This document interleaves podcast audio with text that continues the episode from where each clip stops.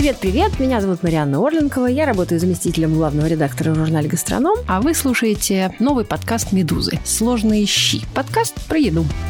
Зачем русскому человеку столько майонеза, когда на самом деле нужно солить мясо? Королем срачей называется только один предмет – это борщ. Не хмурься. Картошка. Нет. Борщ.